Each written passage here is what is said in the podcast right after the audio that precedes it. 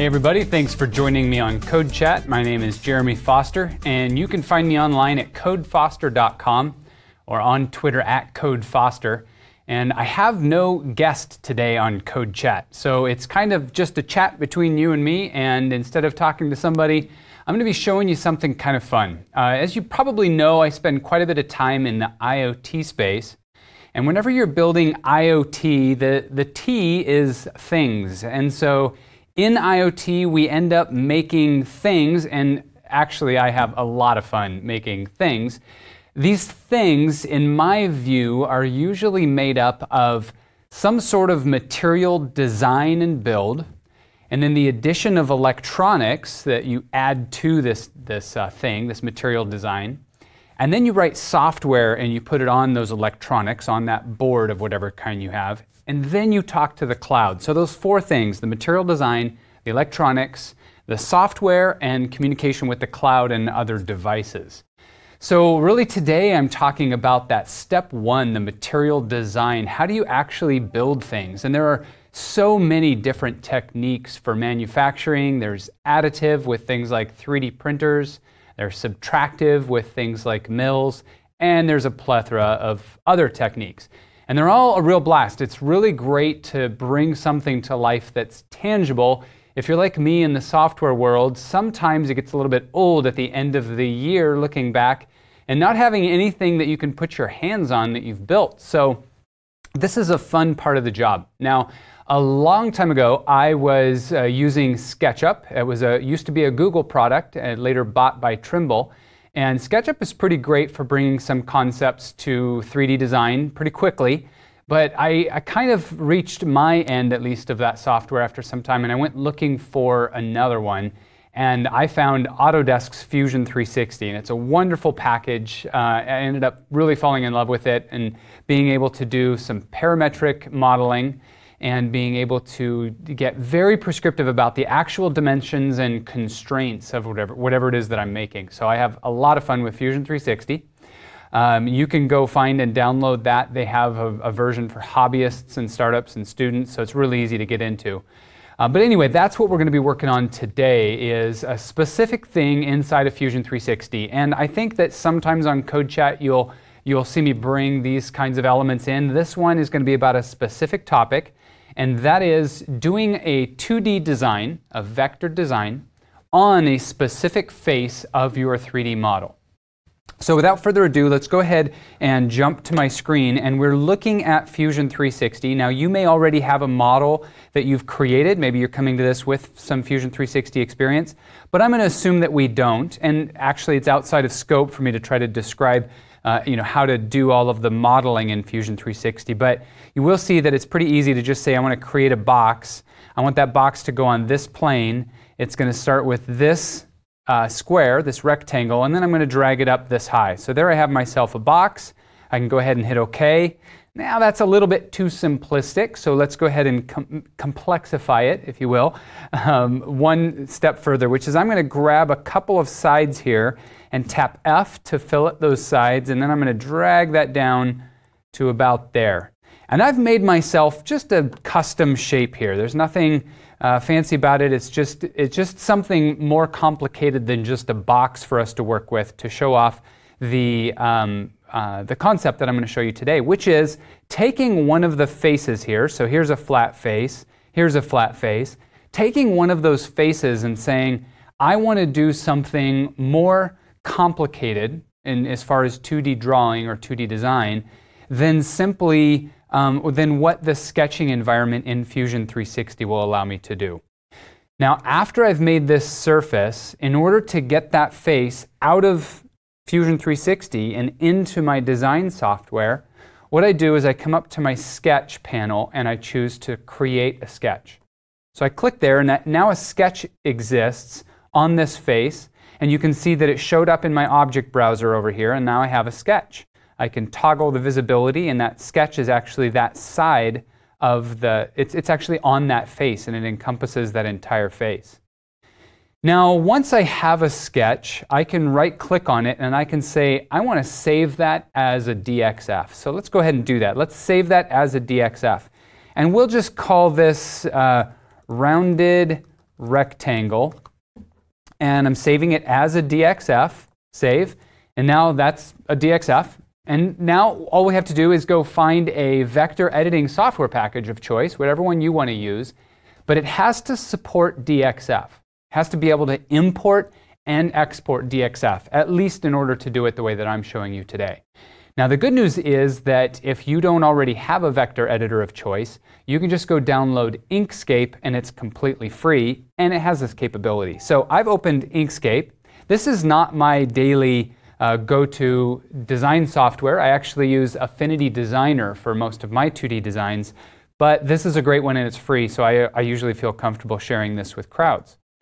Now in Inkscape, I can simply File, Open, and I need to go open that DXF file. So let's just say I'm looking for DXF files inside of my Scratch folder. And here's this one called Rounded Rectangle, so I'll open it. Now when I bring that in, it gives me some options here. I've been able to get by just choosing all the defaults and going ahead with an import of that. It does some funny thing resizing my window, but it actually brings it in. Now, I don't know why it actually brings it in off the page here. Uh, and my first instinct was to kind of get it in the middle of the page, but don't do that. Because if you move this around, then when you bring it back into Fusion 360, it's not going to be in the right place by default, and you're going to have to move it again. So just leave it right where it's at. In fact, if you click on it, and in Inkscape at least, the default for zooming to the selection is to just tap the number 3 on your keyboard. So there we go. There's our face as it came out of Fusion 360. So this is the face that we want to design on. And now we have the full power of our design software to work on this. We're not limited to whatever it is that Fusion is able to do. So Fusion 360 is, I mean, it's made for 3D design. It's not made for 2D design. So it doesn't even bum me out that it doesn't have the full capabilities of Illustrator or Designer or CorelDRAW or Inkscape.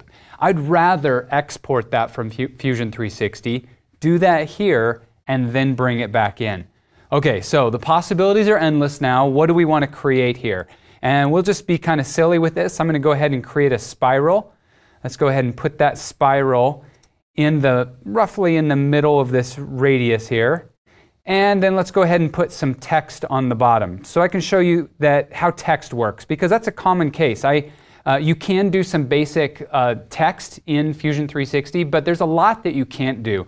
You can't rotate the text and fit it to a curve and all kinds of fancy stuff. So I usually export that and do it out here. So let's go ahead and just kind of stretch this and get it out of proportion a little bit, centered in the bottom. Let's click again on it and rotate it just a little bit just to show that that's one fancy thing that you can do. And there we have it. So let's just pretend like this is the end of our design. This is all the, all the complexity that we want. Actually, there is one more thing I need to do. This spiral, it's really just a stroke in my 2D software now. And I want to turn that into an, an object, something that has area to it so that I can extrude it. So in order to do that, let's go to the, I believe that's fill and stroke properties. And if I go to the stroke style, I can set this to say three, and now it has some, some weight to it. Let me up that a little bit. There's five. And let's say I want the caps to be round. And now I have a stroke that has some line width, but I need these things to all have area. So I need to turn that stroke into an actual path. And I can say I want to turn this object into a path. And now that has actual area. And I need to do the same thing with my text. See, right now it's text. And if I try to export this, it's going to export that as text. And that's not going to work very well bringing that in. So once again, object to path there as well. Okay, now I'm for the most part done eh, creating my, my design.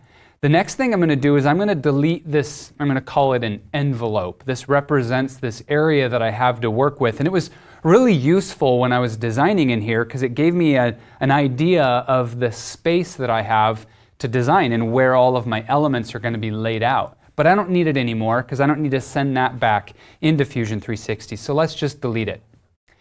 Now I'm ready to export this file Save as, now whatever design software you're using might give you an export option instead of a save, but in Inkscape it's a save. So I like to give this a rounded rectangle. We'll call this with design. So we'll just say design. Now by default, Inkscape likes to save to the SVG format. In fact, that's its native format. But I'm glad that it has the capability of exporting to DXF. So let's do that. Now, when we save that, there are a couple of important things here. Actually, just one, and that is that the base unit is in millimeters. Um, so I'm going to choose mil millimeters for the base unit. In fact, that's what it's already at. So once again, I get to get away with all of the default options for this uh, save dialog. I hit OK, and there we have it. We've, we've uh, saved our design out of Inkscape, and we're ready to jump back over to Fusion 360 and bring that into this face. Now, in order to get our DXF file, I actually right-clicked on my sketch, and I said Save as DXF. I had to create a sketch first. So I already have a sketch. And in this sketch, this is where you import a DXF. You can actually export an SVG as well, and you might notice that in the menus here, but I've discovered that you get better fidelity of the units if you do it as a DXF than as a, an SVG. If you bring it in as an SVG, it's going to maybe not show up at the right size or in the right location. So editing this sketch, and uh, you can always tell that you're editing a sketch because you have a stop sketch icon over here. So I am still editing the sketch. And in here, I just say I want to insert a DXF. And then it gives me a little dialog that allows me to choose the, the plane or sketch that I want this to apply to, and that's already selected. Gives me an option to choose the file, and this is the rec rounded rectangles dash design. And you can see that it's pulled that in and it's already in the right place. Once I figured out how to do this and it appeared in the right place and I didn't have to do any scaling or any translation, I was thrilled. And, and that's, that's what you're seeing right here. Brought it right into the right place. Let me go ahead and hit OK. Now, I did mess up in one way, and that is um, on my, my curl here, I didn't get my, uh, I chose the wrong option. What I meant to do was say stroke to path, not object to path. So let me try that again. Let me re-export this as the DXF file and specifically as the dash design. It'll ask me to replace it. I do want to replace it. And then in Fusion, I'll undo that and bring it in again. Insert a DXF, find it. There it is. And there it is. Okay, now my spiral actually has some volume. So let's go ahead and hit OK. We've brought these elements into the sketching environment. I'm going to go ahead and minimize this panel so we have a little bit more room to work with. And the next step is simply to do a little bit of cleanup. So you can see that when I converted my text to shapes, it actually brought in these little elements in order to construct these shapes. And I am able in the sketching environment to simply click on those and hit delete. And that's really handy. There are a couple small ones on the C here that you can barely see, but I'll go ahead and clean those up. It's nice to get rid of those. And I think there's one more on the B. Now, the one on the B is a little bit funny because it goes all the way down. And if I delete that, it's going to delete the one in the middle as well. So in this case, I need to go into the sketch panel and break that up. Now I can click on just one of these, for instance, that one, and delete it. And that's exactly what I wanted to do. Oh, that one needs to be broken as well.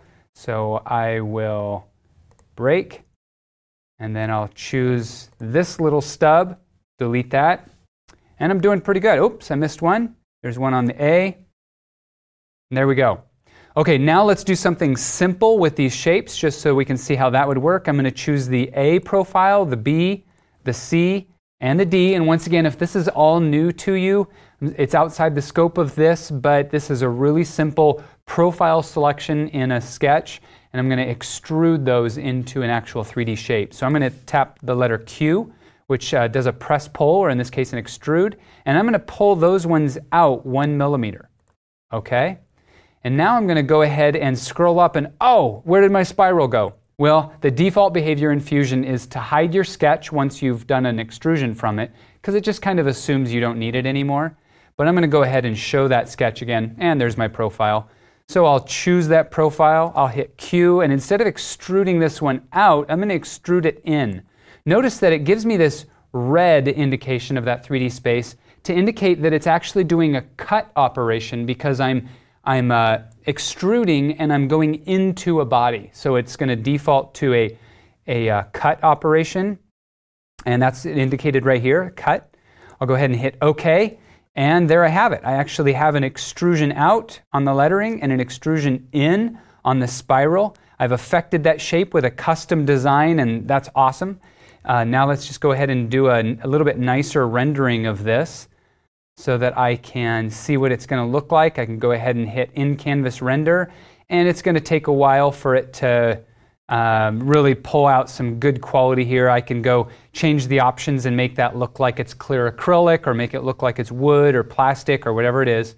And then, of course, this has actually affected my body. So if I jump back to the model, this body now can be sent to a 3D printer by, first of all, simply selecting the body. And I'm going to long left hold on this body and go to the parents.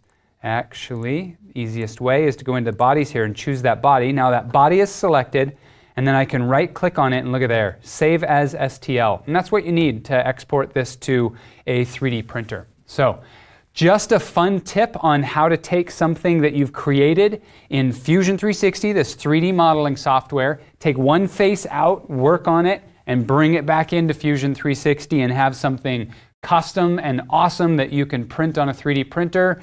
Um, maybe what you're designing on these faces is interfaces for various devices. I'll do that oftentimes with a Raspberry Pi or a Raspberry Pi Zero, um, where I can interface with the actual mounting brackets, mounting holes on the device onto the face of something that I'm going to 3D print. So have a lot of fun with that, and it was a bit of a unique code chat. Thanks for joining me on this, and we'll see you next time on Code Chat.